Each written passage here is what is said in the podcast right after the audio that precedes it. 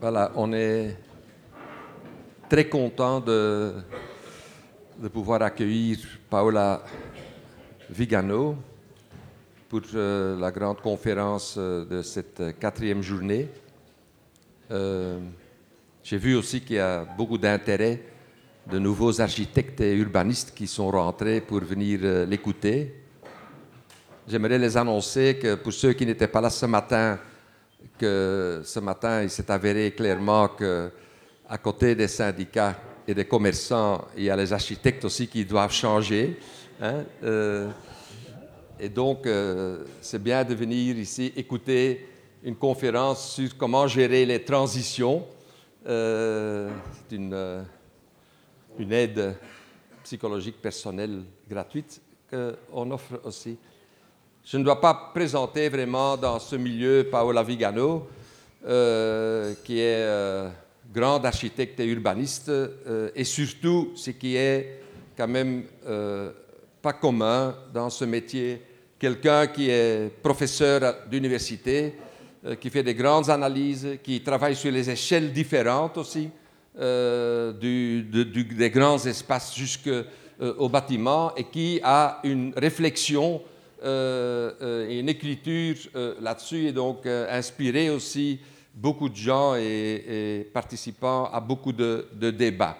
Il faut dire euh, euh, en réalité qu'elle est euh, entre autres à la base de cette initiative, parce qu'il y a presque deux ans, le premier euh, forum, euh, un an, Mais le dernier s'est fait, enfin, le forum immobilier, euh, il y avait une, euh, on était invités tous les deux euh, à dire quelque chose euh, à ce moment-là, et surtout la réception était intéressante après, parce qu'il y a eu un débat intéressant qui s'est instauré là, euh, et pendant la réception, on s'est dit, il faut continuer ça à Charleroi, il faut quand même qu'on on continue à discuter sur comment faire ville ensemble. Euh, et en fait, c'est à partir de cette réception que euh, l'idée est née de, de faire quelque chose avec des, euh, un petit consortium organisateur euh, comme la Charleroi Academy. Et donc, il était absolument clair que euh, Paola Vigano serait une des, des oratrices dans, dans ce, dans ce concept. Euh, et donc, euh, je lui donne la parole euh, pour sa grande conférence, suivie naturellement, comme, comme il est normal actuellement, de questions et débats. Voilà, à toi la parole.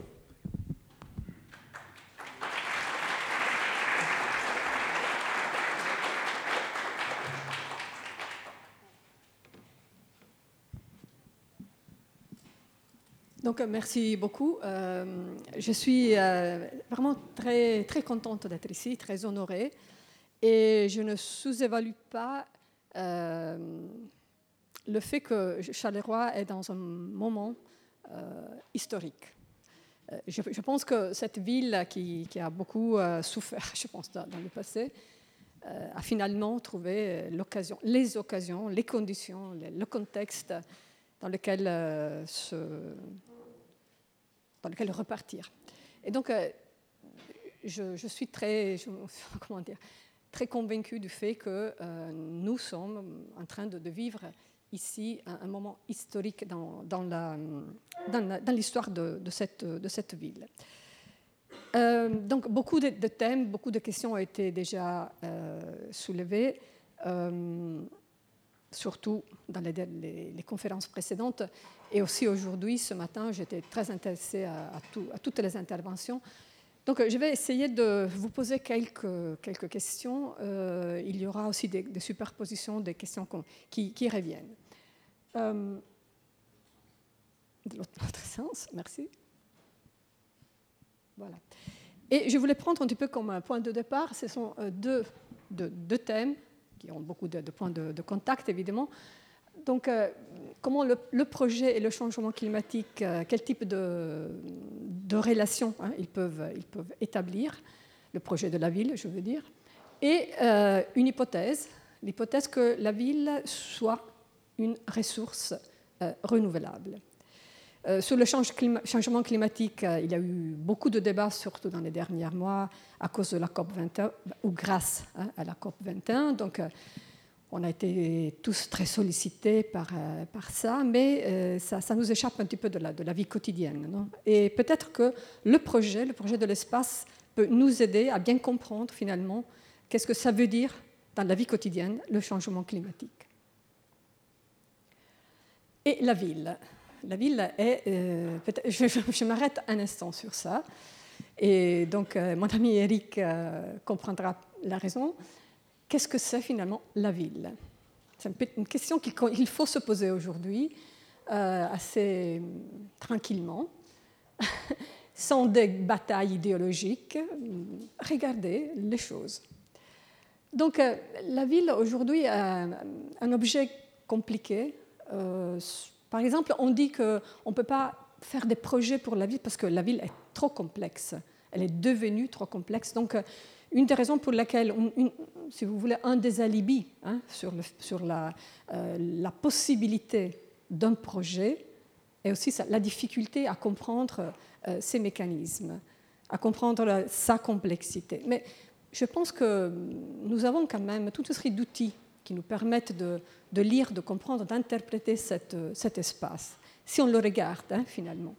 Ici, vous voyez toute une série de, lieux dans, le monde. Euh, des lieux, par exemple, hein, un de ces lieux, un de ces territoires. Ici, c'est le, plateau suisse, euh, le lac de Genève, le lac Léman, euh, jusqu'à Zurich c'est cette partie de la Suisse que euh, André Corbeau, en 1990, euh, définit euh, une ville, territoire.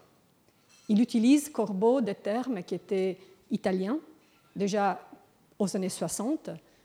En Italie, Manfredo Tafuri et d'autres parlaient d'une ville-territoire, une città territorio. André Corbeau faisait référence à Jean-Jacques Rousseau, qu'au XVIIIe siècle, parlait de la Suisse comme d'une seule ville. Une seule ville où les quartiers, c'était les villes, les quartiers étaient dans le versant euh, alpin et la production industrielle, c'était le long des rivières, dans les vallées dispersées. Donc la ville était la Suisse qui avait justement ses quartiers dans les différentes parties euh, du territoire. Dans les années 30 euh, et 40 du XXe euh, siècle, un grand projet qui n'a pas été vraiment réalisé, euh, imaginez une ville linéaire qui partait de Genève jusqu'à Zurich. Et c'est quelque chose qui nous rappelle une histoire de ici, l'ABC, cette idée de ville linéaire entre Anvers et, et Charleroi. Et finalement, cette ville linéaire n'est pas exactement ce qu'on avait imaginé, mais finalement, il y a un tissu très, très, très dense hein, de centres qui sont très, très proches et qui forment finalement une unité euh, urbaine euh, à cette échelle-là. Si on, élargit dans, le monde, on trouve toute une série donc, de formes de, villes qu'il faut commencer à traiter, à, reconnaître, leur donner une dignité, les considérer finalement la forme de la ville du XXIe euh, siècle. Bernardo Secchi disait l'icône de la ville du XXIe siècle. Donc, pas qu'une une des formes de ville, mais celle qui représente le plus la société du XXIe siècle. Et donc, on a toute une série de définitions, d'interprétations qui ont été données. Il y a une grande tradition d'études de cette ville qui a pris des noms différents, dans des contextes différents, chaque fois en disant ce contexte est différent de l'autre, donc le désaccord à Nazi n'est pas euh, la ville du Fus de l'Italie, n'est pas la mégalopolis euh, du euh, nord des États-Unis. Mais finalement, si on va le regarder de près, on trouve qu'il y a des éléments de contact, même si ces, ces, villes sont le résultat de processus en partie différents et en partie aussi avec quelques similarités.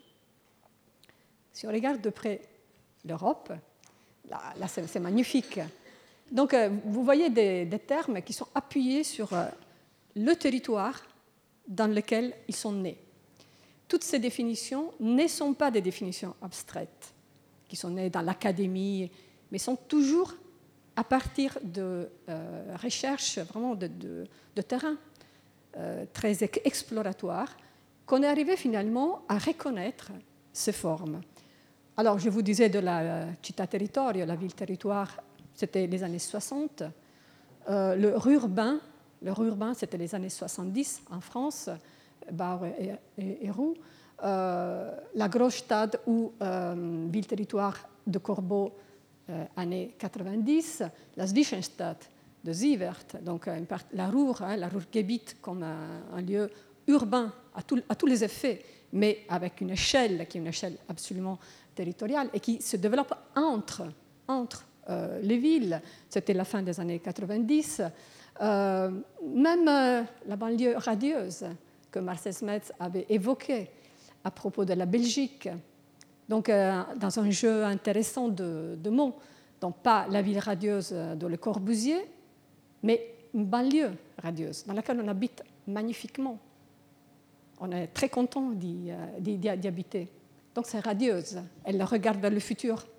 C'est ouverte vers le futur.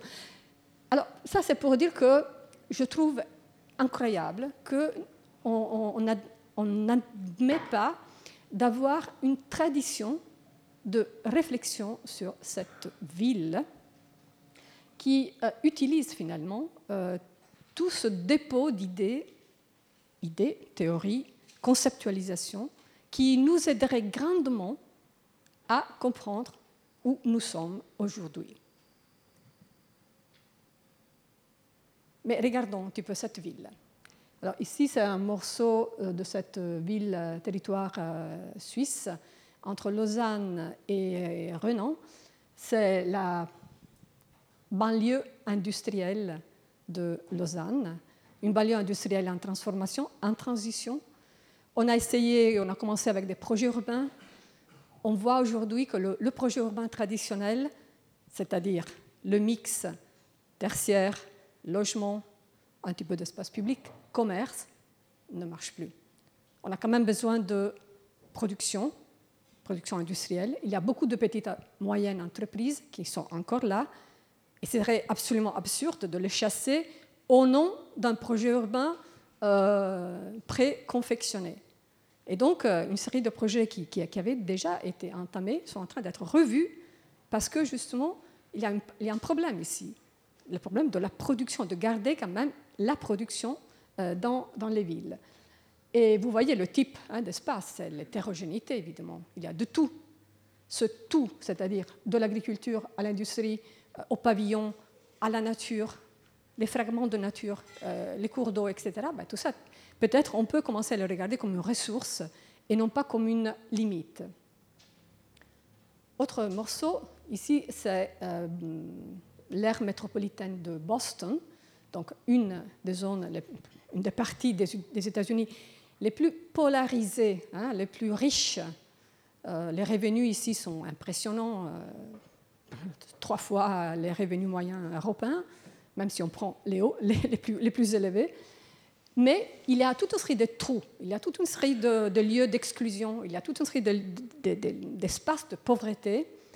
Euh, la ville américaine, il faut la comprendre à travers l'idée de territorialisme. Hein. le fait que chacun, chaque communauté, chaque individu essaie vraiment de définir son propre territoire. Et donc les barrières ne sont pas toujours euh, les obstacles visibles sont souvent invisibles, mais elles elles sont très fortes quand même. Et ici, on est le long d'une grande euh, voirie euh, commerciale, les, les malls, qui, qui sont en train de vieillir, qui sont en train de, changer de, rôle, où on a cette immense surface de, parking, des, fragments de nature qui, rentrent, des maisons abandonnées, des, choses comme ça. C'est tout à, repenser, vous voyez. Mais, en même temps, pas que les architectes et les urbanistes, mais de plus en plus, les économistes disent qu'il faut euh, revaloriser cet espace, parce que ce sera cet espace qui va contribuer à la richesse de la métropole. Et que la métropole, évidemment, n'est pas le downtown, n'est pas du tout le downtown, mais c'est justement tout ce qui est autour. Les places de travail sont là, les universités sont là. Euh, non, il y a beaucoup, même du point de vue économique, qui est exactement là. Et donc, il y a tout un problème de, repenser euh, ces espaces qui sont nés dans, une époque, euh, finalement, qui est révolue. Ici, on est dans la ville-territoire alpine. La ville-territoire alpine, c'est très intéressante parce qu'elle est complètement fragmentée par les grandes infrastructures, les grandes infrastructures qui permettent à l'Europe hein, de, fonctionner d'une façon intégrée. Bah, elles passent dans ces vallées. Et donc, on a des petits villages avec les grandes autoroutes, les grands chemins de fer. Et, finalement, euh, toute une série de production d'énergie, les grands barrages. Et tout ça a généré des activités économiques, a généré quand même des formes de, villes comme celles que vous voyez ici. Et par exemple, dans ce cas, c'est le, Rhône, on est dans le Valais, euh, toujours en Suisse. Le, plus grand projet d'infrastructure, le plus coûteux projet d'infrastructure en Suisse en ce moment, c'est la troisième correction du Rhône. Ce Rhône qui a été finalement euh, limité dans, son espace, dans, le temps, mais aujourd'hui, avec tous les phénomènes, changement climatique, etc., ça ne suffit plus. Et donc le plus grand projet, c'est de redéfinir, encore une fois, la, forme et l'espace dédiés cette, à cette rivière. Ici, c'est le Veneto, donc la città diffusa hein, du Veneto, définie au début des, années 90 par euh, Francesco Indovina et Bernardo Secchi. Ben, peut-être vous la connaissez, je ne sais pas si vous la connaissez, parce qu'en général, quand on va à Venise, on ne va pas visiter euh, la ville diffuse. Mais si on va euh, visiter, par exemple, les villas palladiennes, ben là, on passe dans la ville diffuse. Et la ville diffuse, c'est une ville euh, productive, fortement productive, la petite, moyenne entreprise italienne, ce qui a donné la richesse à l'Italie, le nord hein, surtout de, l'Italie. C'est comme ça. C'est comme ça. Son espace est celui-ci. dans le cas de, de, la Vénétie, mais on y reviendra, beaucoup d'eau, beaucoup de canaux, euh, des, chacun qui se représente dans sa propre villa et qui produit à côté de, de, chez, lui.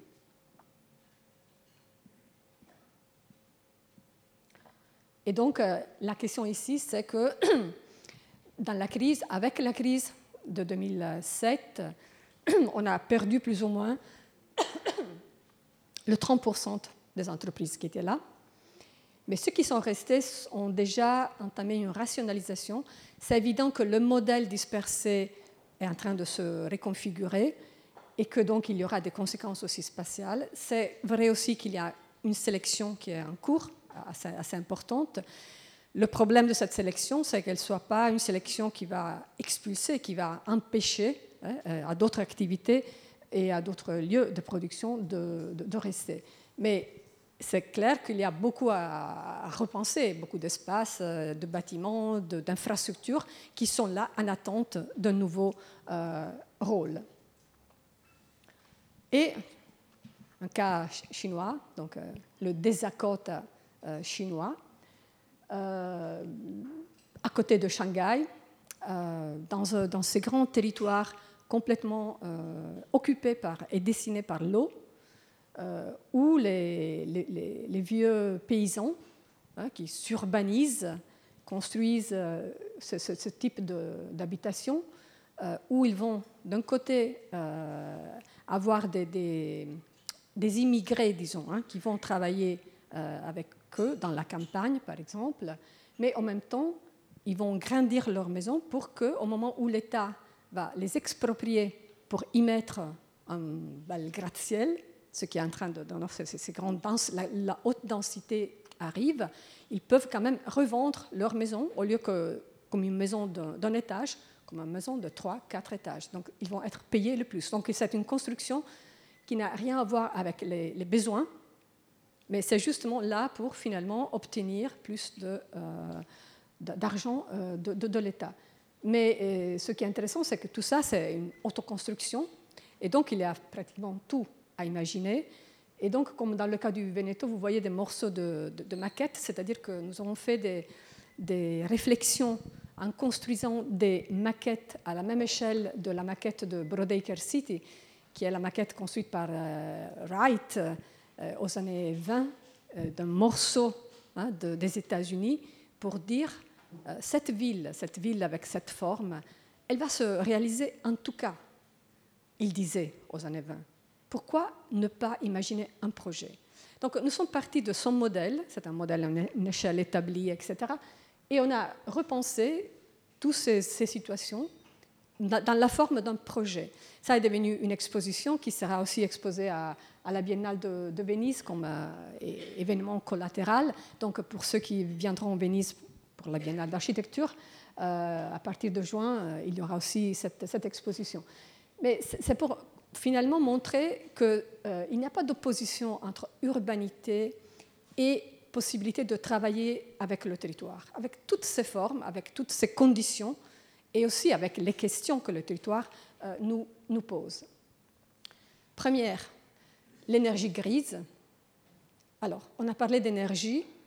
Euh, parmi les énergies renouvelables, les diminutions de consommation, il y a quand même une énergie spécifique. C'est l'énergie qui est contenue dans les lieux, qui est le résultat d'une transformation qui a utilisé de l'énergie, et cette énergie, elle est, elle est, dans le corps même du territoire et de ce manufacte. Alors, l'énergie grise, à mon avis, c'est une partie essentielle de, de l'énergie, du thème de, l'énergie.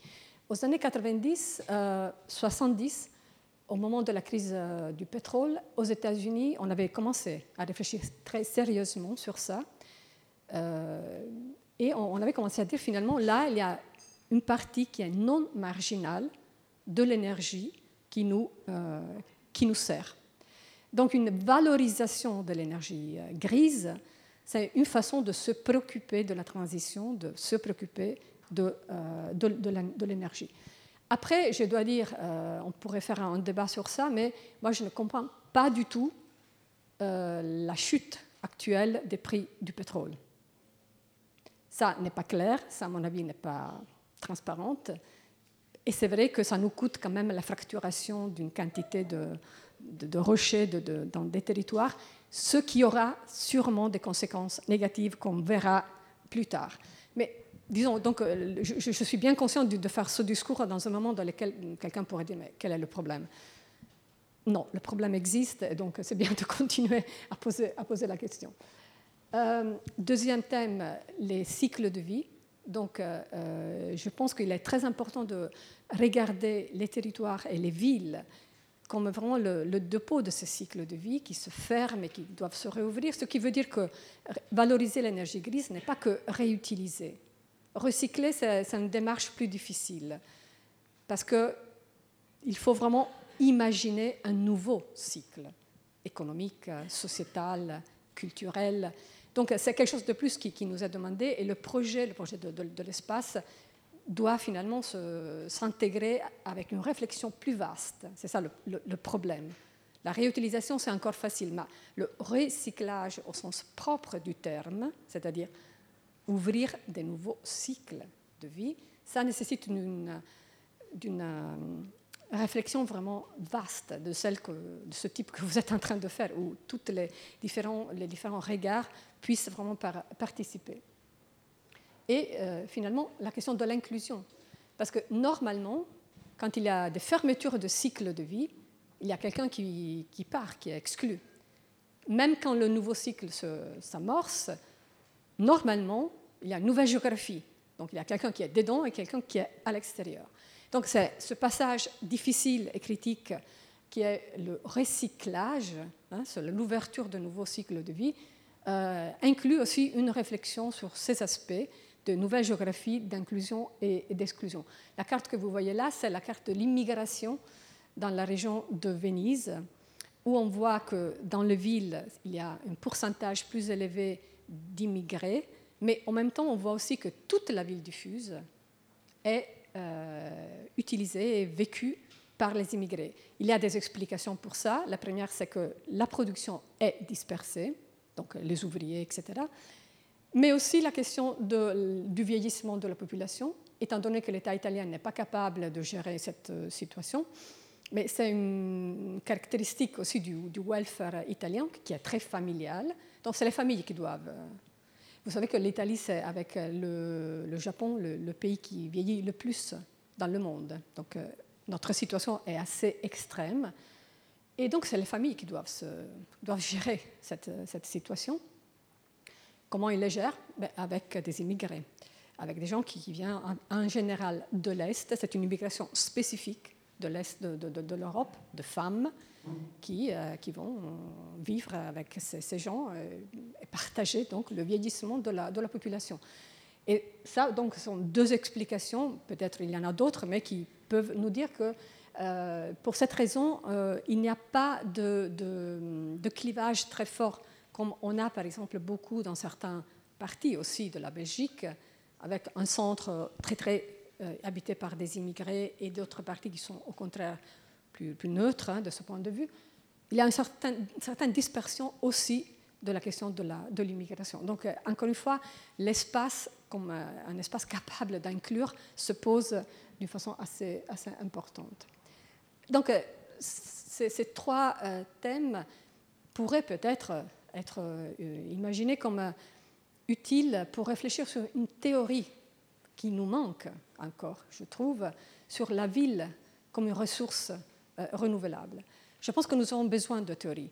Les théories euh, ne sont pas des, grandes euh, machines euh, rigides. Les théories, c'est justement pour avancer et pour les détruire au moment où elles ne sont plus utiles. Et je pense en ce moment, on a besoin quand même de nous construire quelques théories nouvelles. Alors, cette première partie, c'est aussi pour dire que je pense à la ville, à cette ville. Donc, c'est une ville qui euh, intègre évidemment les, villes compactes, les centres anciens, mais qui inclut aussi euh, ces, territoires.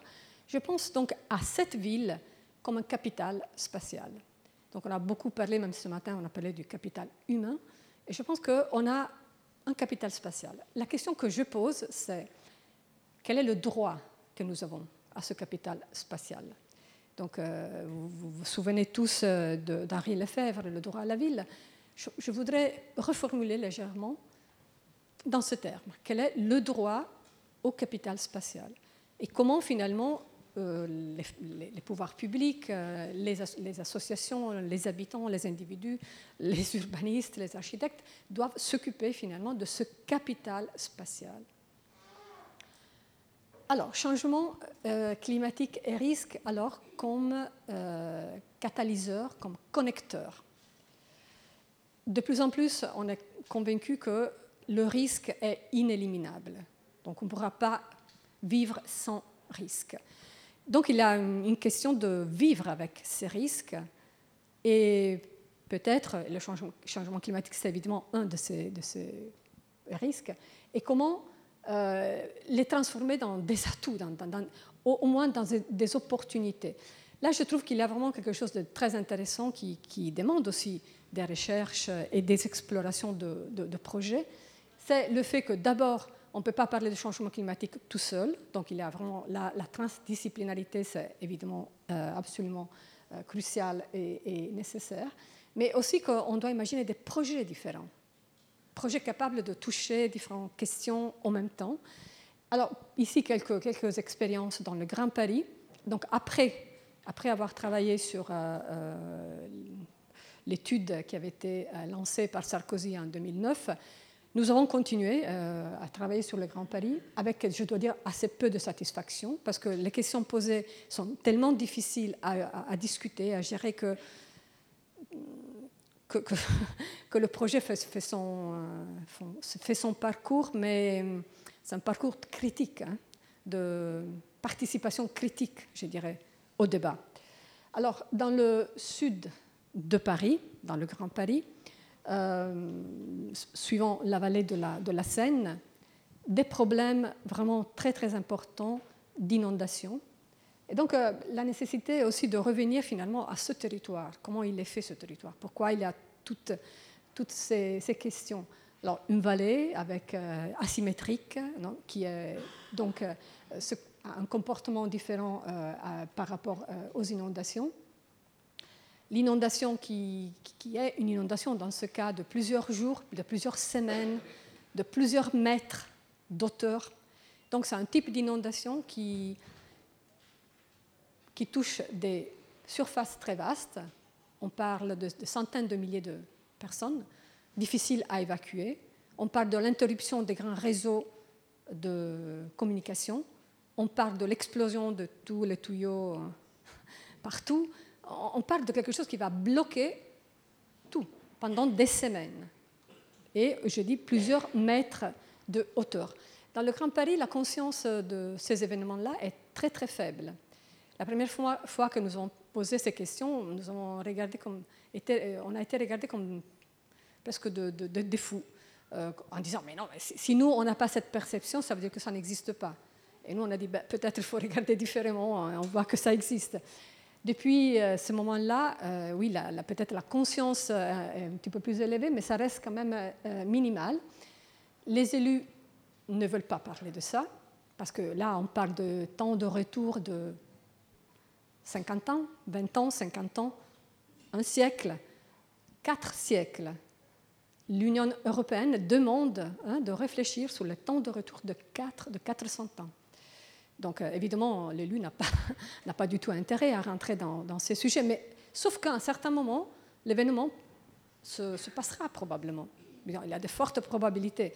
Et donc là, ben, évidemment, donc là, il y a tout un de, de stratégies hein, sur lesquelles nous avons travaillé. Ce n'est pas important de rentrer dans le détail, mais des stratégies de libération, perméabilisation euh, des sols, des stratégies de euh,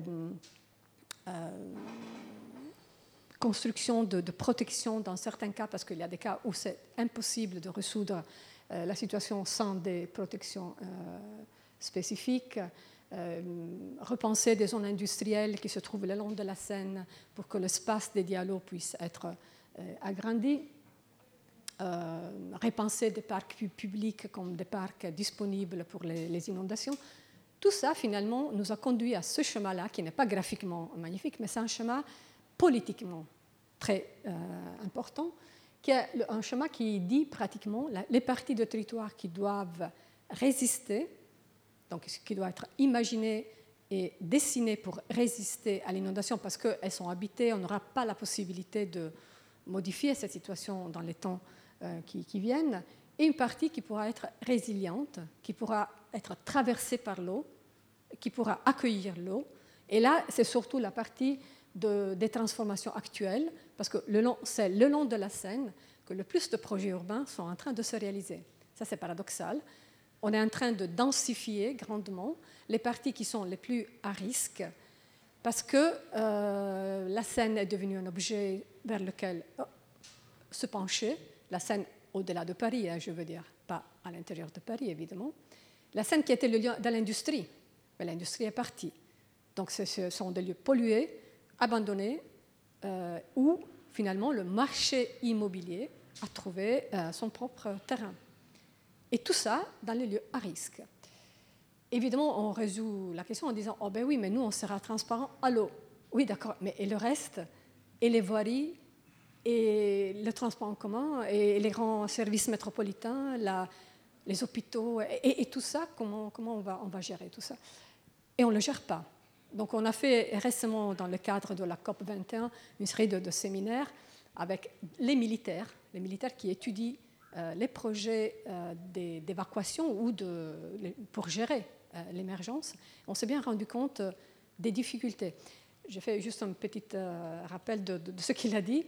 La chose qui m'a choqué, c'est que l'État n'a plus la possibilité de gérer tout ça, parce qu'il n'est plus propriétaire ni, des chemins de fer, ni des, euh, grands euh, réseaux d'énergie. Et donc, il aura à traiter avec des partenaires privés qui lui feront payer tout ce qui sera nécessaire. Moi, je trouve ça choquant quand euh, Eric parle du fait que l'État-nation de n'existe déjà plus peut-être l'État-nation, il est déjà parti. Ça est choquant et ces gens-là, lui, finalement, lui euh, donneront des choses au prix du marché. Et alors je, lui dis, mais vous ne considérez pas la solidarité? Non. Dans notre scénario, la question est celle-ci, et ce sera une question de marché. Cette, euh, ce type de réflexion, nous l'avons fait, on a travaillé presque deux ans sur ça, et les élus ont refusé de discuter parce que c'était trop, trop difficile. Ce que nous, on voulait dire, c'est que pour parler du reste, hein, le projet urbain au sens traditionnel, donc ce qui arrive finalement à l'idée de structure d'espace public dans un lieu qui n'avait pas une grande structure d'espace public, parce que c'était un territoire industriel, euh, de continuité écologique, parce qu'évidemment, euh, ça n'existe pas. La Seine est totalement fragmentée, même le long de son parcours. Euh, les réseaux du transport en commun. Tout ça, pour nous, avait un préalable qui était la prise en considération du risque, parce que ce risque met finalement les populations dans des positions très différentes.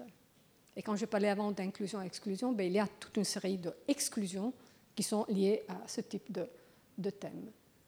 Deuxième cas, c'est toujours euh, à Paris, cette fois on est plutôt nord-ouest. Donc c'est la, première boucle euh, de la Seine euh, après Paris. Dans cette carte, vous voyez les riches et les pauvres, donc c'est surtout des pauvres. Les rouges et les gris sont les riches, donc la boucle, vous la, lisez légèrement. Donc c'est un territoire assez hum, avec, avec des, portions qui sont pauvres et aussi quelques, quelques points de, de, mélange, disons, de, de situations. Ce sont 11 communes qui ont fait une entente, qui ont appelé entente Arc-en-Seine, et nous avons fait euh, une étude qui essayait de, leur donner quelques arguments, quelques, finalement d'éclaircir, rendre clair pourquoi on est ensemble. Et là, je trouve que c'est une question euh, très importante aujourd'hui pour penser le projet de la ville pourquoi on est ensemble, pourquoi on, devrait faire quelque chose ensemble? Se, forcer de, rendre, de expliciter la raison pour laquelle c'est important, parce qu'on a quelque chose ensemble, déjà c'est un pas pour arriver peut-être à formuler une vision euh, après. Donc le territoire, c'est un territoire euh, mythique, hein. c'est le, territoire des impressionnistes, c'était le territoire où les Parisiens allaient passer les soirées, le, le week-end. Il y a des, contes de, de, Maupassant qui décrivent comment lui sortait de Paris à pied, c'est 15 km de Paris, du centre de Paris. À pied, après, il prenait son petit bateau sur la Seine, il allait dîner un soir dans une de ses communes, euh, Argenteuil, un autre soir dans une autre. Et après, lui, il rentré à pied à Paris sous la Lune. Ça, je trouve c'est une image magnifique. Ça nous dit, par exemple, le rôle de la marche. Hein. La marche, marcher. Euh, flâner, ce n'est pas qu'une question euh, urbaine, métropolitaine de l'intérieur de la ville, c'est une question beaucoup plus, large, beaucoup plus importante. Et finalement, c'est un territoire qui, a été, jusqu'à aujourd'hui, après la période impressionniste, un territoire servant, servant de la métropole. C'est vraiment le lieu où on, a mis ce que la métropole ne voulait pas, la métropole, je veux dire Paris. Et aujourd'hui, il se repense parce que justement, on a toutes ces, zones qui se sont libérées le long de la Seine comme territoire métropolitain, donc une quantité d'opérations banales et dans les zones à risque qui se sont réalisées. Et au fond, on voit la défense. Donc on n'est pas loin de la défense. Donc finalement, cette terre de... Même si la défense est en crise, même si on a trop de bourreaux à la défense, on imagine qu'on est quand même euh, dans le rayon d'attraction de la défense. Donc euh, on imagine une quantité de bourreaux excessive, etc. Donc, euh, comment nous avons travaillé avec ces 11 communes? On leur a dit, ben, c'est vous que le dites, c'est la Seine vous avez en commun. Donc, l'entente arc-en-Seine. Donc, regardons cette scène.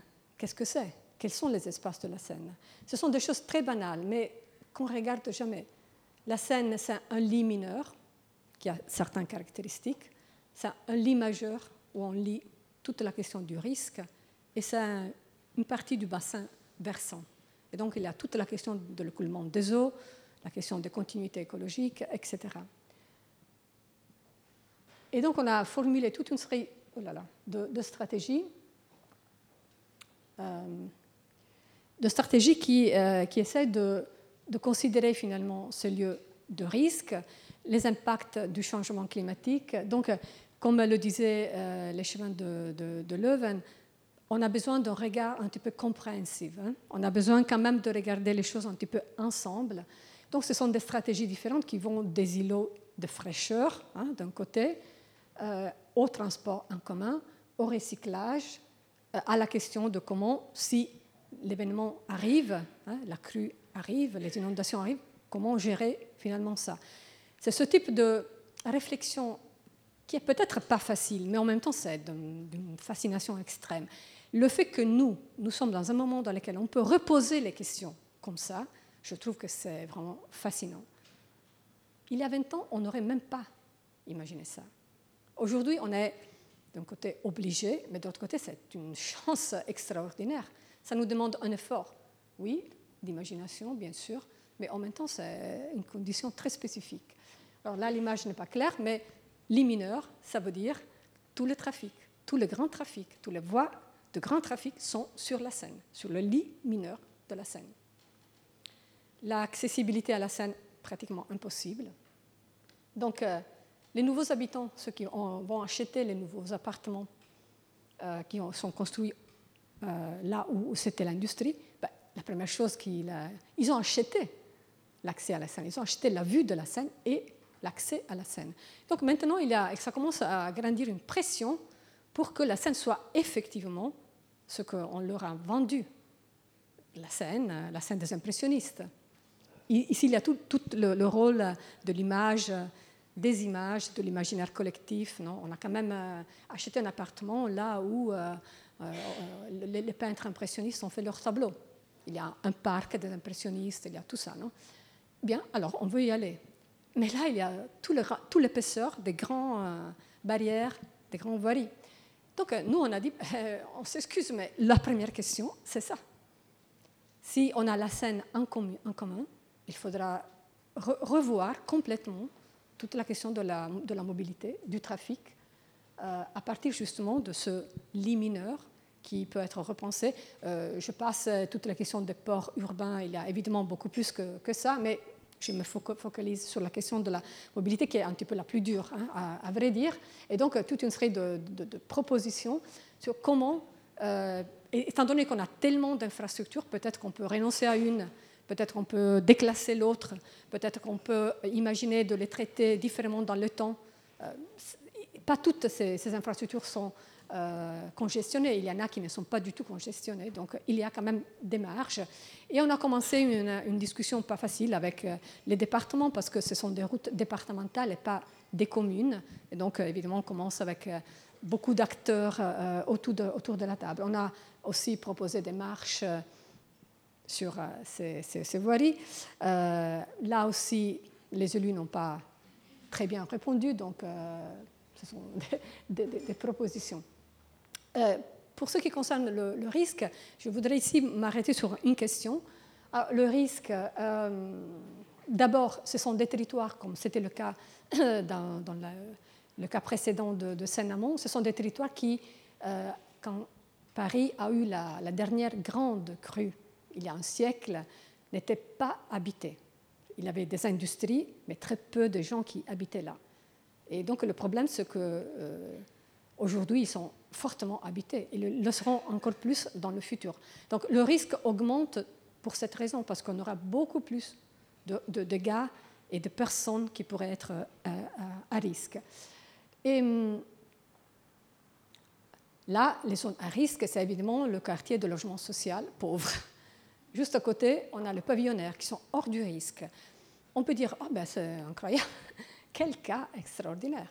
Mais c'est souvent comme ça. Donc euh, le quartier sensible, difficile, il est celui qui va sous, sous l'eau. Et donc, vous voyez des bars, des tours, euh, toujours le même euh, mix, et hum, qui va, qui va devenir une sorte d'île, formée d'île. Là, vous voyez le pavillonnaire qui est hors du risque, en noir, et comment finalement, au moment de la crue, ce territoire devient un archipel où la question c'est vraiment de garder les relations entre les différentes parties. Euh, imaginez que même en cas de crue, il y a quelque chose qui reste, qui peut connecter, qui permet de sortir. Et donc, euh, ça c'est une petite maquette, ça c'est un workshop qu'on a fait avec des étudiants, euh, très intéressant, sur, lequel, et avec évidemment les, élus et les, les communes, dans lequel on imagine un projet ça, c'est assez extraordinaire d'un point de vue conceptuel. Il faut imaginer, un projet qui peut-être sera utilisé dans les 400 ans, et pour le reste, euh, il fait partie de la vie de tous les jours. Donc, euh, il ne doit pas être euh, lourd, il ne doit pas coûter trop, mais on peut quand même commencer à imaginer les bâtiments comme des bateaux avec des degrés d'économie, économie énergétique, par exemple, la mixité, là, c'est très intéressant. Si on a des, bâtiments mixtes, hein, c'est plus facile d'avoir la possibilité de gérer hein, des, moments d'émergence. Et après, peut-être un, projet de l'espace public qui me fait, fait penser à Cédric Price, un projet léger de quelque chose qui pourrait, dans le futur, devenir une petite plateforme euh, dans laquelle on pourrait déposer, par exemple, euh, des matériaux, euh, peut-être une passerelle. C'est très peu de choses, mais la question, c'est de se poser la question au moment où on va renouveler ces quartiers. Donc il y a beaucoup de projets de, de, quartiers sensibles, il y a beaucoup de financement, mais jamais on met les choses ensemble. Donc c'est ce type de projet qui est, je pense, nouveau, mais qu'il faut se poser. Donc des projets pour aujourd'hui, mais capables finalement de se poser les questions même du temps long. Et le risque, c'est une de ces questions. Euh, dans le, dans le lit majeur, nous avons la question aussi des sols qui sont imperméables. Ici, on a presque le 80% du sol qui est imperméable. Donc, il y a tout un travail de retrouver la perméabilité. Et tout le monde sait que euh, tout ça joue un rôle à propos du climat et que ça va donner, euh, ça va contribuer aux canicules qui sont euh, quand même assez lourdes. Et donc, ce travail de réouvrir, hein, enlever ce qui est aujourd'hui perméabilisé, comme occasion pour réfléchir, par exemple, sur les îles de fraîcheur et ce qui est intéressant des îles de fraîcheur, c'est que nous disent que la, ville n'a pas besoin que de grands parcs. Euh, la ville a besoin de beaucoup de petits espaces verts. Elle a besoin aussi de grands parcs, évidemment, mais pas que. Et donc, il y a, si vous voulez, aussi un projet de ville euh, intéressant qui se lie tout simplement à l'idée d'enlever de l'enrober, de, euh, retrouver un petit peu de perméabilité, planter et finalement donner un climat qui est meilleur en été. Et après, tout ça peut arriver jusqu'aux grandes connexions écologiques où il s'agit évidemment de euh, faire un discours plus systémique euh, et, territorial. Et tout ça, après, on le met ensemble avec le recyclage de bâtiments euh, productifs, etc. Tout ça, on l'a fait avec une série de, aussi de, de, de cartes, cartes participatives, c'est-à-dire qu'on a utilisé un petit peu tous les, événements festifs qui ont été réalisés euh, dans l'entente, pardon, hein. dans l'entente, et euh, on était là avec une table, des cartes, et avec les, habitants, avec tous ceux, qui, étaient là, on a construit des cartes où chacun pouvait nous, nous, aider vraiment, parce que la, construction d'une connaissance fine, non seulement des lieux, mais des idées à propos des lieux, passe à travers ce type d'échange. Donc, euh, soit on fait beaucoup de promenades avec les gens, soit on fait ces, tables. Et ce qui est intéressant, c'est vraiment l'intérêt, le, fait que les gens ont vraiment envie de dire. Et ce qui m'a beaucoup frappé, à part les sollicitations du type spatial, ajouter là un morceau de, parcours, il y a toute la question ici de euh, renverser, les centres urbains ne regardent pas la Seine, parce que la Seine était l'industrie. Donc il y a tout un problème de renverser les centres urbains vers la Seine, donc euh, trouver vraiment des, des, espaces de, contact. Mais ce qui m'a frappé, c'était la quantité d'associations qui se trouvent là. Mais il y en a des dizaines et des dizaines. Donc je trouve qu'il y a euh, une, occasion qui est l'occasion de, ce type de réflexion un petit peu élargie, capable de garder le, euh, le court terme, mais aussi le long terme. C'est celui vraiment de profiter de, tout ça, ce qui va aussi modifier le type de projet d'urbanisme et d'architecture en partie. Et donc, euh, on est, je trouve vraiment dans un moment très intéressant de transition. Et là, je pense vraiment à la transition aussi euh, pour, pour ceux qui font des projets, mais que je trouve bah, assez vertigineuse, hein, d'une certaine façon. Alors, je regarde Eric parce que le temps court. Tu me dis quand euh, ce n'est pas, comme toujours, ce n'est pas nécessaire d'arriver à la fin. Il suffit, de commencer.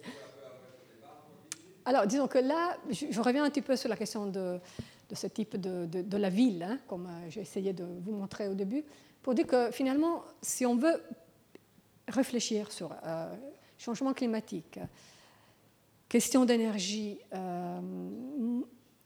modification sociétale, ben, il faut vraiment comprendre ce territoire qui est ville aujourd'hui. Donc on, doit rentrer un petit peu plus de ce qu'on fait normalement dans l'irrationalité qui, le, qui le structure. Et je, vous propose rapidement quelques images de la recherche qui se termine plus ou moins maintenant avec un livre qu'on a appelé Water and Asphalt, le projet de l'isotropie. Euh, sur la, Vénétie, donc sur l'aire métropolitaine de Venise. Vous reconnaissez évidemment Venise dans, la lagune, mais justement ce, territoire.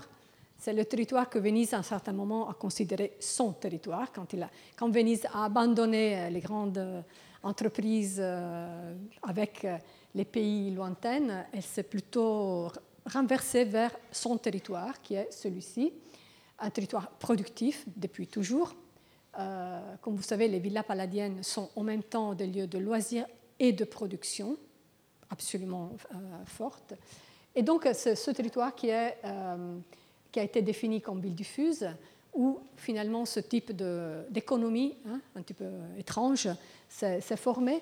On est revenu sur place, donc après, des années d'études, on revient sur place parce qu'il faut revenir cycliquement, voir qu'est-ce qui, qu'est-ce qui se passe vraiment.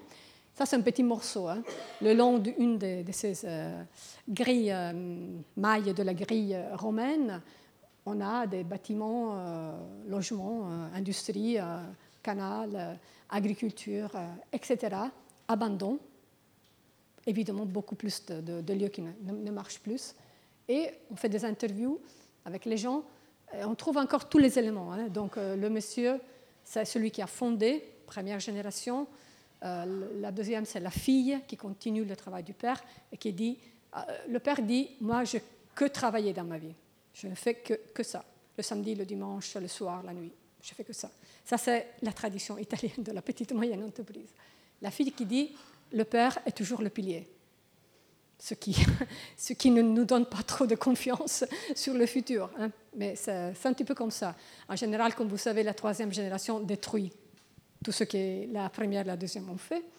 Euh, mais on a un troisième acteur ici, c'est l'immigré. Donc l'immigré qui est venu travailler dans la petite et moyenne entreprise qui dit, je, je travaillé pendant 30 ans, on m'a détruit ma santé et maintenant je n'ai plus rien. Et ce qu'il reçoit comme euh, pour sa retraite, c'est vraiment rien. C'est très peu et il n'arrive pas à vivre. Donc le paysage que vous avez vu avant, dans cette relevée très minutieuse euh, qu'on a fait depuis euh, toujours, euh, c'est finalement ce, type de, de situation. Alors, on, s'est demandé finalement quel est le capital spatial de cette ville diffuse. D'abord, un réseau extrêmement dense de accessibilité voirie, construit dans les millénaires, pas dans les siècles. Là, ce sont à partir des Romains, etc. Extrêmement diffus. Il est là. C'est un potentiel. Un réseau extrêmement diffus d'eau, de canaux, de rivières, de petits euh, fossés incroyables, qui a dessiné tout le territoire. Donc, quand on dit que la ville diffuse est chaotique, c'est erroné. La ville diffuse est très structurée par tout ça, qui est en relation avec le sous-sol. Parce que dans la ville, comme je l'ai défini avant, le sol, c'est un élément fondamental. Non seulement c'est la ville dans laquelle on habite qui produit, c'est aussi la ville qui nous nourrit. C'est le sol qui est fertile. Ces villes-là sont toujours dans les zones les plus fertiles. Donc il y a une agriculture forte qui reste et tout le réseau de canaux contribue exactement à ça. Et, il est là surtout pour ça. Donc ce sont des territoires où ces rationalisations se sont produites dans, le temps très long, qui a finalement dessiné euh, tout le territoire. Et aujourd'hui, tous ces systèmes sont en train de, oui, sont sous pression, euh, pression économique, pression écologique. Donc, on a imaginé de redessiner la coupe, le fonctionnement en coupe de ces territoires, des Alpes à la mer, encore une fois, je n'ai pas le temps de rentrer dans le détail, mais on a une plaine sèche dans laquelle on peut utiliser certaines, certaines stratégies qui est complètement euh, remplie de ces trous qui sont des lieux d'excavation de gravier qui est vendu très cher. Donc ce sont des entreprises euh, qui euh, utilisent le fait que l'Italie n'a pas encore mis des, taxes fortes sur l'excavation. Si on était en Danemark, on n'aurait plus d'entreprise. Mais justement, on n'est pas là. donc, ça continue et il laisse des trous, une quantité de trous, des centaines de trous, mais de 20 mètres de profondeur, de certains, quelques hectares de, dimension. Dans la plaine sèche, ça donne ce type de paysage. Là, ça, c'est le, lieu d'exploitation abandonné après quelques, quelques, années. Et donc, euh, nous avons étudié avec des ingénieurs hydrauliques la possibilité d'un côté de l'utiliser comme bassin pour euh, collecter l'eau, ce qui a plusieurs euh, fonctions, mais aussi comme espace public. Le, le penser à l'intérieur d'un réseau d'espaces publics territoriaux, capable finalement de, rendre plus clair, plus évident cette ville, hein, cette urbanité cette nécessité des gens d'avoir des lieux de rencontre qui ne sont pas nécessairement les lieux traditionnels de rencontre, mais qui utilisent vraiment tout ce territoire. Vous le voyez comme, comme, il est structuré ce territoire. En rouge, c'est toujours euh, l'eau.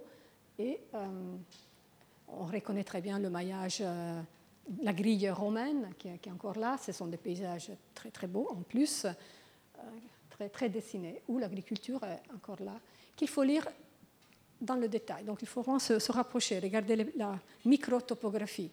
Euh, imaginez que la question hydraulique se lie à la question de l'espace public, se lie à la question de la productivité des sols, euh, se, lie, se, lie, finalement à des pratiques de l'espace euh, qui sont totalement intégrées. Donc je vais rapidement. cette attention, comme je disais, à la microtopographie qui est très importante. Mais de l'autre côté, on a euh, aussi ce grand support d'infrastructures liées à la mobilité qu'il faut, qu'il faut repenser. Euh, l'idée que la ville diffuse est totalement liée à la voiture est partiellement vraie et partiellement fausse.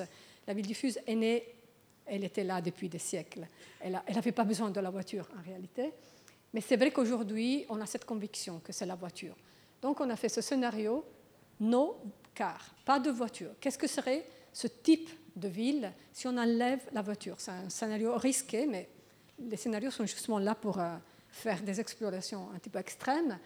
Mais euh, ce qu'on a vu en travaillant aussi avec des, euh, des ingénieurs de, transport, c'est que le coût de mettre là une série de tramways, une série de, transports en commun, vraiment niveau urbain, serait en tout cas un coût inférieur au coût de la voiture si on somme le coût collectif de la voiture, ce coût de collectif de la voiture, mais on sait c'est des voitures par famille, serait euh, plus, élevé, en tout cas. Sauf que là, chacun prend un petit morceau.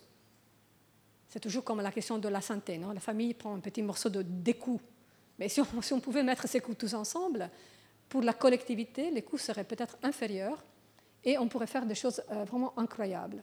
Et donc on a montré qu'une intégration entre un transport collectif beaucoup plus performant que celui actuel, mais aussi tout le reste qui est lié à la mobilité, y compris la mobilité de, nous, qu'on se déplace avec notre propre corps. Et je rappelle que l'unité, l'Organisation mondiale de la santé vient de dire que chacun devrait faire 300 minutes de sport, d'activité sportive chaque semaine, 300 minutes, ça veut, ça veut dire quelques heures, non?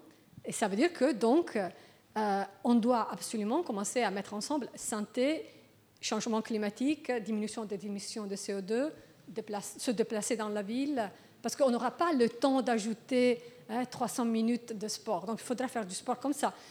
Mais si on fait du sport comme ça, on va demander une qualité de, l'air beaucoup plus élevée. Alors, un point difficile de ce type de ville, c'est qu'en général, ce plutôt, plutôt, euh, la qualité de l'eau est plutôt faible. Si on prend la plaine du Pô, l'entière plaine du Pô, donc l'Italie du Nord, c'est en Europe parmi les lieux les plus pollués, mais aussi la Belgique, hein, on est quand même euh, plus ou moins même, et aussi la Suisse, hein, la partie que je vais montrer, ce sont les lieux les plus pollués en termes d'air. Mais ça, je trouve ça intéressant, ça veut dire qu'il faut vraiment se poser la question, est-ce qu'on veut vraiment modifier notre style de vie? Est-ce qu'on veut vraiment faire du sport? Est-ce qu'on peut vraiment euh, essayer de diminuer les coûts euh, collectifs qui sont liés à la santé? Est-ce qu'on veut vraiment vieillir mieux?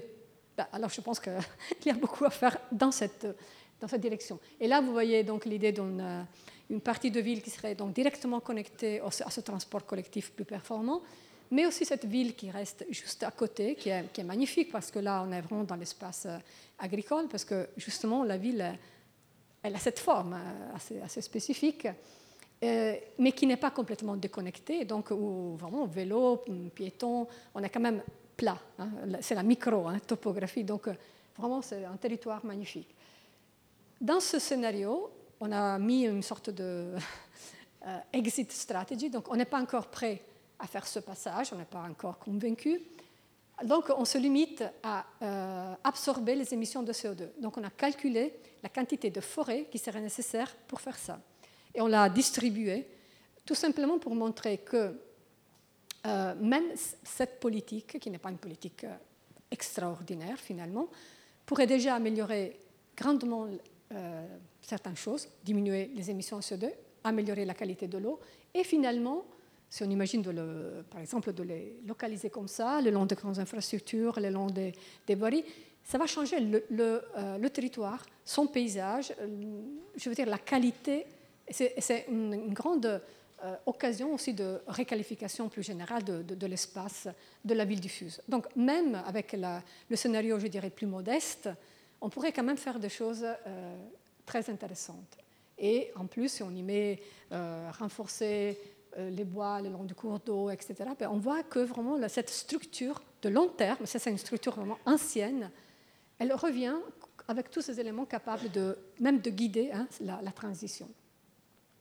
Et après, il y a tout le réseau des, voies, de, campagne hein, qui ne sont pas encore euh, euh, en asphalte, en enrobé, magnifique, un réseau qui, n'a pas été pensé pour les, choses qui nous servent aujourd'hui. Donc, ce n'est pas très connecté, donc il y a des morceaux qu'il faudra ajouter mais c'est absolument extraordinaire. Et quand je parle de projet de l'isotropie, je pense que cette image, ça, nous donne une idée de même condition dans toutes les directions, euh, qui est l'idée du projet euh, de l'isotropie. Et après, des expérimentations, euh, je, vais un petit peu plus rapide parce que je pense qu'il y a encore quelque chose. Eric, tu, m'arrêtes quand c'est nécessaire. Pour conclure ça, la nécessité. Oui, parce que je pense même l'appétit, c'est quand même. Euh. Ce qui est intéressant, c'est que là, euh, ce type de projet, c'est des projets diffus, non? Donc, c'est des projets qui nécessitent des règles. Ce n'est pas le projet qu'on pourra définir euh, totalement. C'est vraiment un projet qui, est un projet collectif, un projet qui changera la production de cet espace et donc qui nécessitera de revoir tous nos systèmes de règles. Alors, ici, il y a une quatrième partie qu'il faut faire très brève, qui est ces deux choses, les micro-histoires du futur et la, question de des choix Comment nous, nous avons travaillé, ici on revient à Paris, euh, pour finalement rendre clair une, chose, on l'a dit déjà avant, que ce type de transition ne sera une transition intéressante que si elle sera une transition qui nous a convaincus, les thèmes de laquelle nous sommes vraiment bien, euh, nous sont clairs et pour laquelle nous sommes capables d'avancer des hypothèses. Donc, les micro-histoires du futur, elles partent d'interviews qu'on a fait à des gens, des habitants, et de là, on les transfère dans le futur. Et on fait ces exercices que je trouve assez intéressants de réfléchir sur comment finalement, à partir de ce qu'on a dit à propos de comment j'habite, comment je sors de ma maison, quelles sont les barrières que je trouve, quels sont les problèmes que je vois, comment ça, on peut le mettre, le placer dans un temps différent. Alors ici, c'est un monsieur, euh, Ahmed, qui est dans la banlieue parisienne, le nord, donc la partie pauvre, comme, comme vous savez, qui dit ben, d'abord, mon appartement est trop petit, alors, la question de isoler les bâtiments, ça, tombe parfaitement pour imaginer de réqualifier les bâtiments d'une façon un petit peu plus élargie. Pas que la question de la diminution de consommation, mais aussi le confort euh, du logement. Il a beaucoup d'expérience sur ça, donc euh, je vais rapide. Lui, il habite donc dans ce type de situation. Canaux industriels, infrastructure, il y a une bar, là, il habite dans cette, dans cette barre. Et il dit, ben, après, il n'y a pas d'appropriation. Le, sol, ça ne fonctionne pas. L'espace public ne marche pas, on aurait besoin quand même de quelques activités en plus. Le rez-de-chaussée, il faut absolument le, repenser. Il n'y a pas de continuité des, parcours, etc.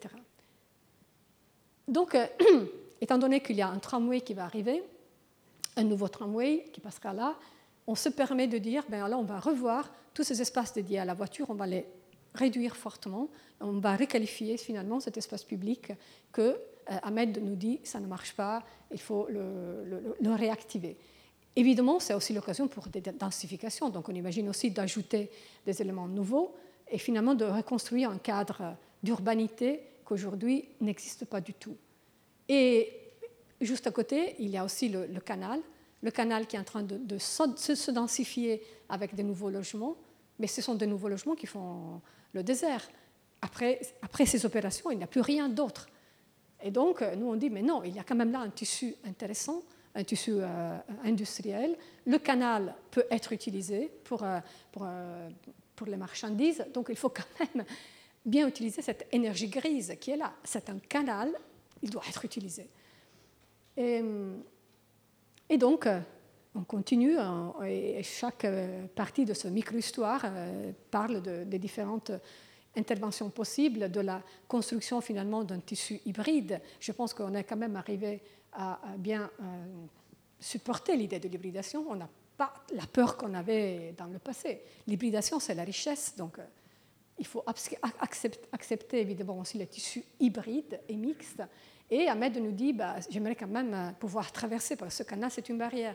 Donc on peut imaginer que finalement, quelques morceaux de ces tissus pourraient être utilisés pour des fonctions collectives et donc euh, pour des parcours. Le canal euh, permet d'imaginer un, traitement, asymétrique, donc on pourrait même réintroduire de la, de la nature d'un côté. Et après, on fait des calculs avec les ingénieurs qui s'occupent d'énergie pour voir finalement comment tout ça pourrait nous aider à diminuer les consommations d'énergie et les émissions de CO2. Et les résultats qu'on trouve sont quand même très intéressants. Des diminutions substantielles de ce processus qui est de recyclage, réutilisation, repenser, réimaginer, réintroduire de l'urbanité qu'aujourd'hui n'existe pas et finalement construire un cadre de vie euh, plus adéquat. OK. Autre histoire, je la saute, cette histoire. C'est juste un artiste qui a squatté un, moulin, et euh, qui a fait un travail magnifique euh, sur les communautés où on a démoli les grands bars, euh, par exemple. Tout ça nous amène finalement à réfléchir, on revient à l'échelle territoriale, parce que finalement on retrouve à travers ces, opérations même une certaine clarté perdue du territoire. Non? Si, on le comprend au fond, on arrive même à retrouver des lignes de continuité, et donc ça ça nous permet de, de, mieux enchaîner ces, opérations. Donc cette ville qui a une ressource renouvelable, c'est une ville euh, qui est faite comme ça, j'imagine, où euh, on est tous partis euh, de cette aventure et les occasions pour le faire sont multiples. Construire un projet pour la ville, c'est une de ces occasions. C'est parmi les plus belles occasions de partage, je pense, pour une ville. Euh, je m'arrête là. J'avais d'autres images, mais je ne vous les montrerai pas.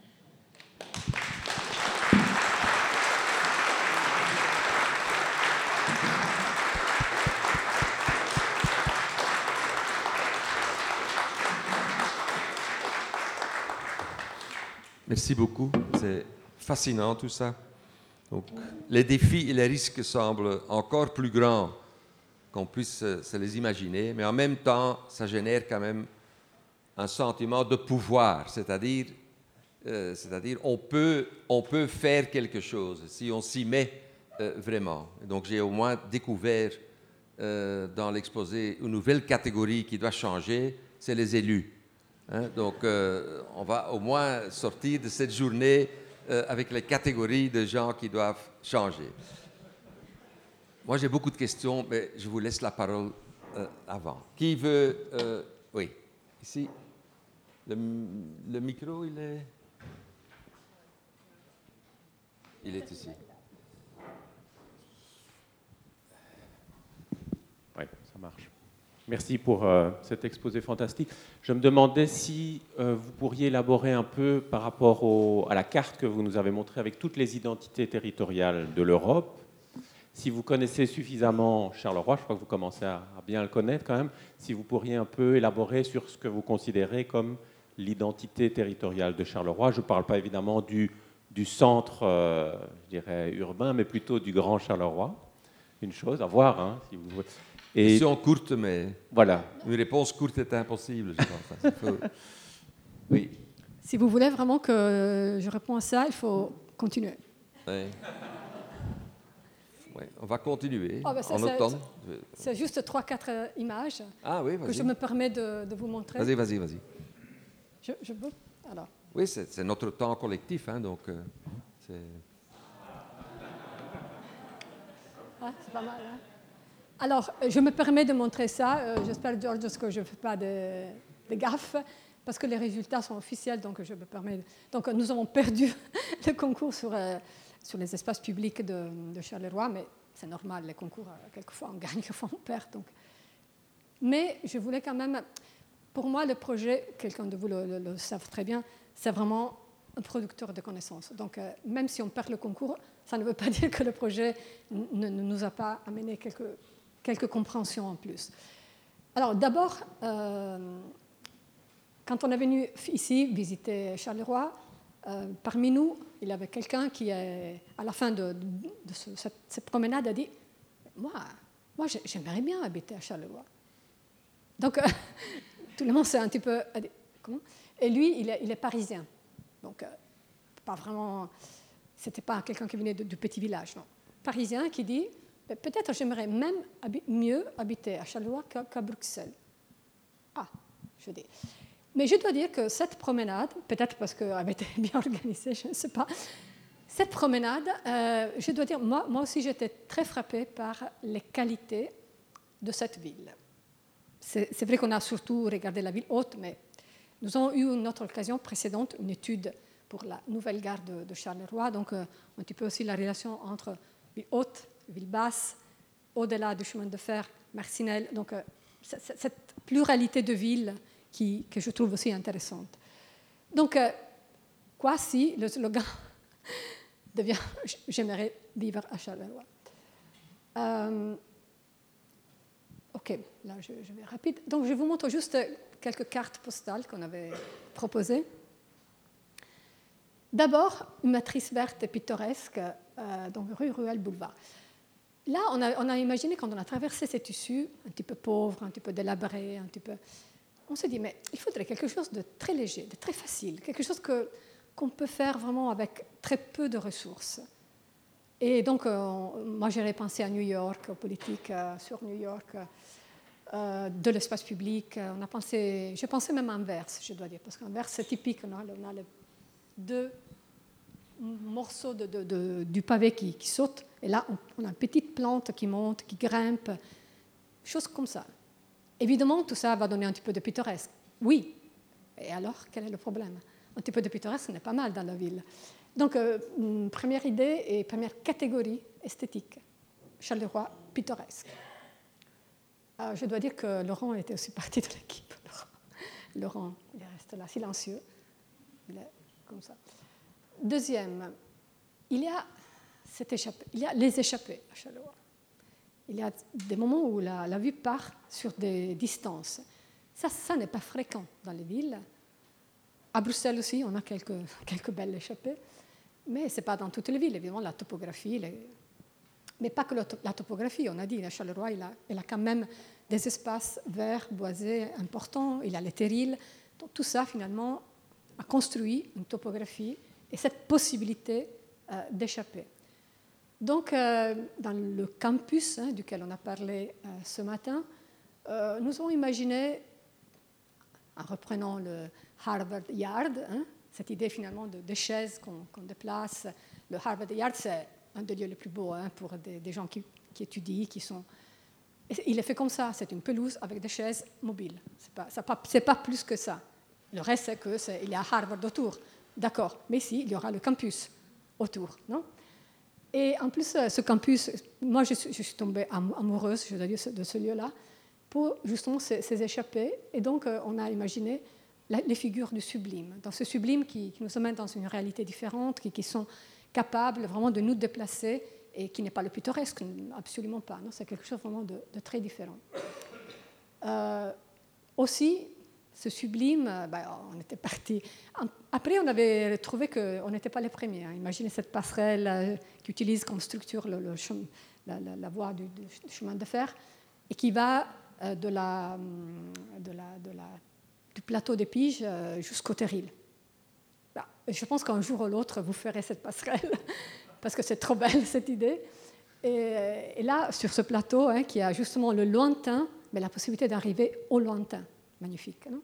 et donc, euh, une passerelle qui est déjà un lieu de sport, qui est déjà un lieu comme ça. Et troisième catégorie, c'est celle que je trouve la plus appropriée, c'est une ville pop, c'est-à-dire une ville populaire. Mais pop, ça veut dire euh, populaire, mais capable d'interpréter la contemporanéité non, qui, n'a pas peur de, de, de, comme nous sommes. Nous sommes. Donc, euh, finalement, cette espèce publique centrale, on ne l'a pas imaginé très mimétique, on l'a plutôt imaginé très graphique. Euh, donc, comme ça, la place du manège et la place Charles II comme un lieu très, très graphique, surtout parce qu'on pourrait le voir d'en haut. Il y a la tour là, donc ça, ça doit être vraiment un tableau magnifique avec les marchés, etc. Donc, total, trois catégories esthétiques. Et je pense que les catégories esthétiques sont très importantes. Si on pense que l'imaginaire, que les images, que l'imaginaire collectif soient importants, bien alors même les catégories esthétiques sont importantes, qui sont des véhicules, qui sont des façons de, faire euh, percoler euh, les choses et qui dessinent aussi finalement des, lieux, des environnements. Et donc euh, finalement, mon impression de Charleroi, c'est ça, qu'il y a beaucoup de potentialités, qu'il y a... C'est une ville, je pourrais dire, en utilisant les, termes qu'avec Bernard, on avait un petit peu, sur lesquels on avait réfléchi, c'est une ville absolument poreuse, qui doit profiter de cette porosité, et qui est une ville multiple, qui est faite de situations très différenciées, qui est faite de plusieurs villes, et sont toutes ces villes qui sont en transition. Il n'y a pas qu'un morceau qui est en transition. C'est toutes ces villes, tout ce territoire. Donc, ce n'est pas une réponse, mais oui, c'est peut-être une réponse. C'était qui qui était dans le jury? Hmm? Autre question? Oui? On doit, être, on doit raccourcir, parce que sinon, il y, a, y a qui... Oui?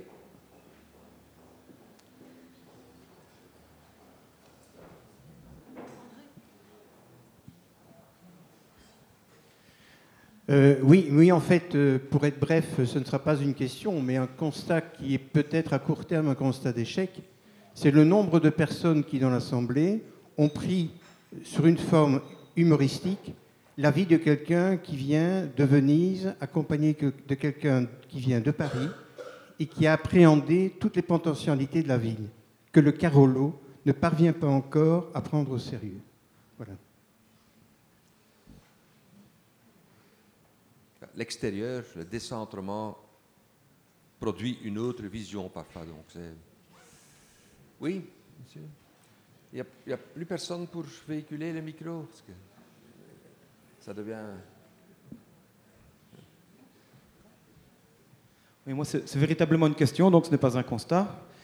Euh, vous avez, merci d'abord pour votre exposé, vraiment, qui élève fort le débat sur, euh, sur les transitions et l'urbanisme. Euh, vous avez évoqué le, sud de Paris, où, on construit pas, enfin, pas mal de, programmes immobiliers euh, se, concentrent le long, le long de la Seine, dans des zones, le long de la Seine au sud de Paris, dans des zones qui sont identifiées euh, comme, étant, comme étant à risque dans le cadre du réchauffement climatique. Or, pas mal de, enfin, dans beaucoup de pays européens et surtout dans des, dans des villes et quartiers émergents ou, qui, se, qui se restructurent, on construit en bord de, au bord de cours d'eau. Donc, enfin, ces rivières, parfois, c'est canal, parfois, c'est le cas, le cas à Bruxelles, le long, le, enfin, le long, le long du canal à, Molenbeek et, et, Anderlecht, à Bristol, où, il y a de gros, gros programmes immobiliers avec du bureau et aussi du logement, où vont s'installer les, les, élites créatives qui, quittent Londres. C'est le cas, enfin, Fabrice évoquait Manchester ou Bilbao, c'est aussi le cas.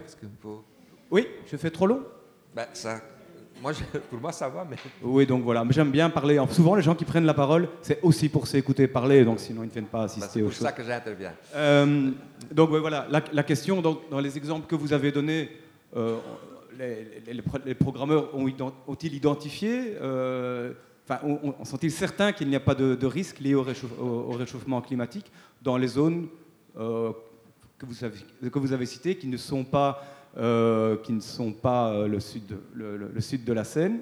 Euh, est-on certain qu'il n'y a pas de risque lié au réchauffement? Et dans ceux que je viens de citer, je ne sais pas si vous les avez étudiés, mais n'est-ce pas le même risque et, Du coup, n'y a-t-il pas vraiment partout un risque à, établir des gros programmes immobiliers et de logement le long des cours d'eau? Désolé pour la longueur. Oui. Alors, moi, je n'ai pas dit qu'il fallait la question, c'est très, très compliqué parce que euh, je dois dire aussi, j'ai mis ensemble changement climatique et risque, parce que, et risque d'inondation, par exemple, parce que dans le cas de Paris, n'est pas vraiment le changement climatique problème. Le, risque serait là, en tout cas. Mais euh, les grandes opérations le long de la Seine sont en partie inévitables. Ce sont des grands terrains qui se libèrent. On aurait pu faire moins banal, ça c'est sûr, parce que là, c'est vraiment la grande industrie euh, immobilière qui, agit. Euh, le problème, c'est que ils sont bien, on est bien capable de faire des bâtiments transparents à l'eau. Ça, ça, on est capable. Mais il y a très peu de personnes qui s'occupent du reste. Du reste, ça veut dire de tout ce qui est déjà là, qui n'est pas du tout transparent à l'eau. Et il y a des règlements qui s'occupent, qui définissent la question à la parcelle en imaginant que chacun euh, soit capable de se mettre en, ordre. Mais on, sait que les gens, surtout si on est dans un quartier pauvre, qu'est-ce qui va faire ça? Personne. Donc c'est ça plutôt que je critique. Le fait qu'on fait des grands investissements, des nouveaux quartiers, et on ne dit rien du reste. La question exclusion-inclusion, c'est ça. Donc le, beau quartier, prêt au mètre, carré, très élevé, vu sur la Seine, pas de problème. Sauf que même le quartier euh, haut standing, il doit quand même avoir des, des, qui le servent. Il doit quand même avoir des, euh, des réseaux euh, qui fonctionnent. Et tout ça n'est pas garanti. Je dirais, tout ça ne fonctionnera pas. Donc, ce que je vois, c'est une courte vision, l'incapacité de comprendre quelle est la question. Alors, on a toute une série de, euh, stratégies euh, d'architecture. Euh, on va vider, on, fait les, parkings qui peuvent accueillir. Le, il y a tout. Mais le problème n'est pas là. Et si j'avais le temps, je vous raconterai ce que ce général nous a raconté, général Garrigue, et c'est impressionnant. C'est une sorte de, comment ça s'appelle quand le jeu des, dominos. Cet effet domino c'est impressionnant. On arrivera au moment où il faudra choisir, par exemple, si éliminer euh, une. Euh, démanteler, par exemple, les chemins de fer, parce que ça coûtera moins après les réutiliser, ou bien les garder jusqu'au bout, et après, ils seront plus ou moins à, jeter. Mais si on les enlève avant, on ne pourra pas évacuer, par exemple on arrivera au point où on aura les hôpitaux sans énergie, avec euh, des choix très clairs sur les personnes. Le scénario est incroyable, incroyable. Et où, comme je disais avant, l'État jouera ce rôle de client.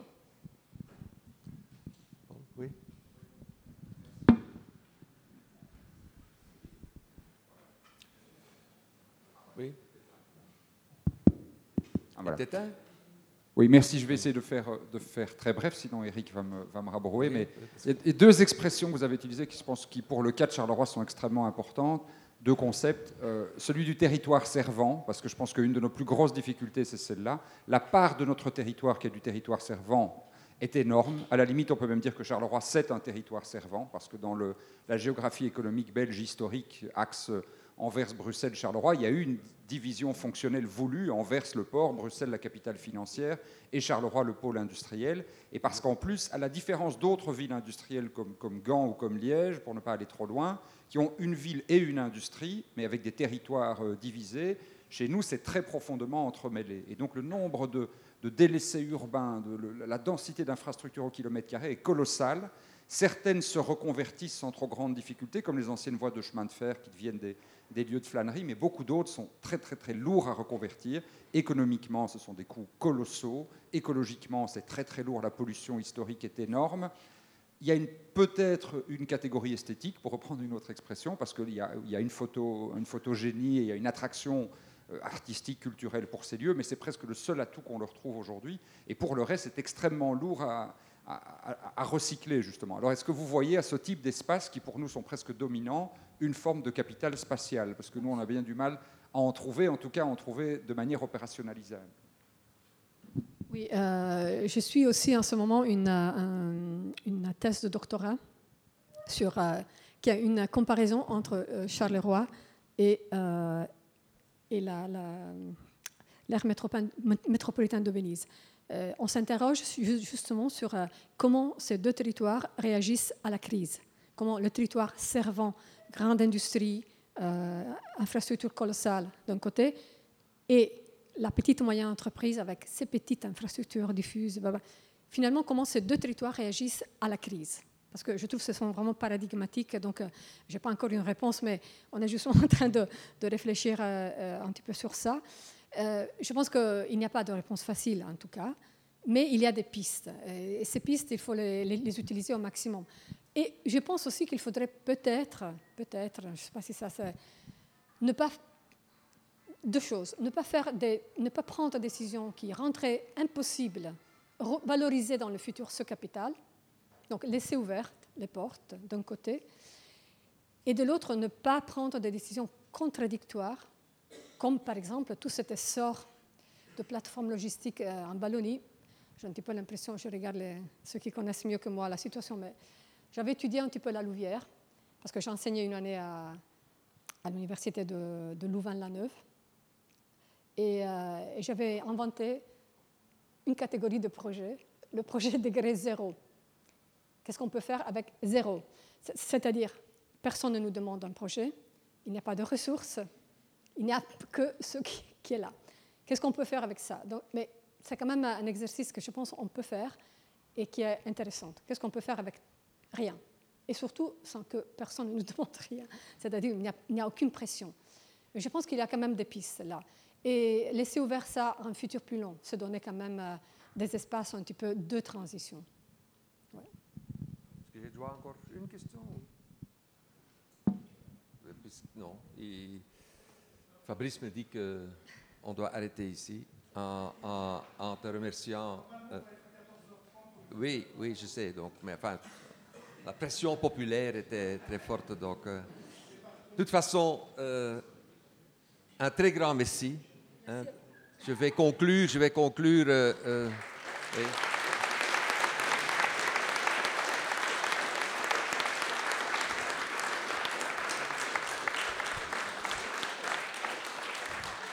Je vais conclure en, introduisant un débat que je n'ai pas voulu ouvrir. Je pense que, disons, ce que, ce que ton travail amène, c'est euh, de faire parler le territoire et donc de placer l'urbain et l'urbanité dans le territoire, et même avec son sous-sol, et ils ont ces éléments structurants. Et donc, au niveau épistémologique, ça nous apprend quelque chose. il y a toujours des humains qui doivent parler au nom des objets. Hein, parce qu'en fait, la nature ne parle pas d'elle-même, elle est exprimée d'une certaine, euh, certaine, façon. Alors, tu, introduis vraiment dans, l'urbanisme, disons, la, vision systémique, la vision écosystémique euh, euh, et une certaine temporalité. Alors, deux choses qui sont absolument, je trouve, convaincantes, c'est que les espaces et les temps que tu traites ne sont pas les espaces communaux. Donc, la ville n'est pas la commune, le territoire administratif et la temporalité n'est pas l'élection prochaine. Et donc, un des grands problèmes actuellement, c'est que nous devons réfléchir, imaginer quelque chose qui dépasse cette structuration sociétale, parce que je ne veux pas dire que ce n'est pas la faute des politiques, mais on organise le décisionnel de notre, société euh, d'une façon qui, qui, n'est pas toujours... Alors la question qui, qui, pour moi reste quand même, c'est cette question de, de l'étendue et de l'effet euh, de, cette extension euh, sur la conscience humaine. Donc il faudra développer, je trouvais, débattre une autre fois sur, sur les implications, euh, disons, de l'écologie humaine dans la mesure où, disons, pour vraiment intervenir à un niveau que tu, demandes, il faut des citoyens qui sont prêts à s'engager avec la complexité. Et ce que, disons, on constate aussi en sociologie, hein, ce n'est pas dans l'urbanisme et l'architecture euh, qui parle au nom, disons, surtout de l'objectivité, mais quand on parle euh, au nom de la subjectivité et de la culture, on voit que les gens qui se frottent à la complexité, à l'hybride, à la multiculturalité, etc., euh, sont plus enclins, disons, à, à, à penser la complexité ou à moins l'accepter euh, que des gens qui sont zonés et qui sont entre eux, etc., qui pensent euh, ça fera bien mon temps, euh, et donc changement climatique, oui, mais enfin c'est peut-être pour mes arrière-enfants, et de toute façon nous on échappera, etc. Donc la, vraie question, l'engagement, et bien on, on, peut-être une autre session pour vraiment une fois en, discuter, c'est pour vraiment démocratiquement gérer, et pas technocratiquement gérer ton approche, il faut une toute autre, et donc c'est la dernière catégorie de gens qui doit vraiment changer, c'est les citoyens. Hein, C'est-à-dire, il nous faut une citoyenneté euh, euh, qui, qui s'imagine la société à tout autre niveau. Pardon? Plus facile que les citoyens.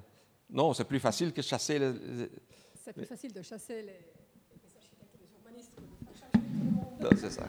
Voilà, et c'est pour ça que nous devons continuer d'en euh, débattre. Euh, merci beaucoup. On reprend euh, le 20 février pour la dernière séance. Voilà. Bon appétit.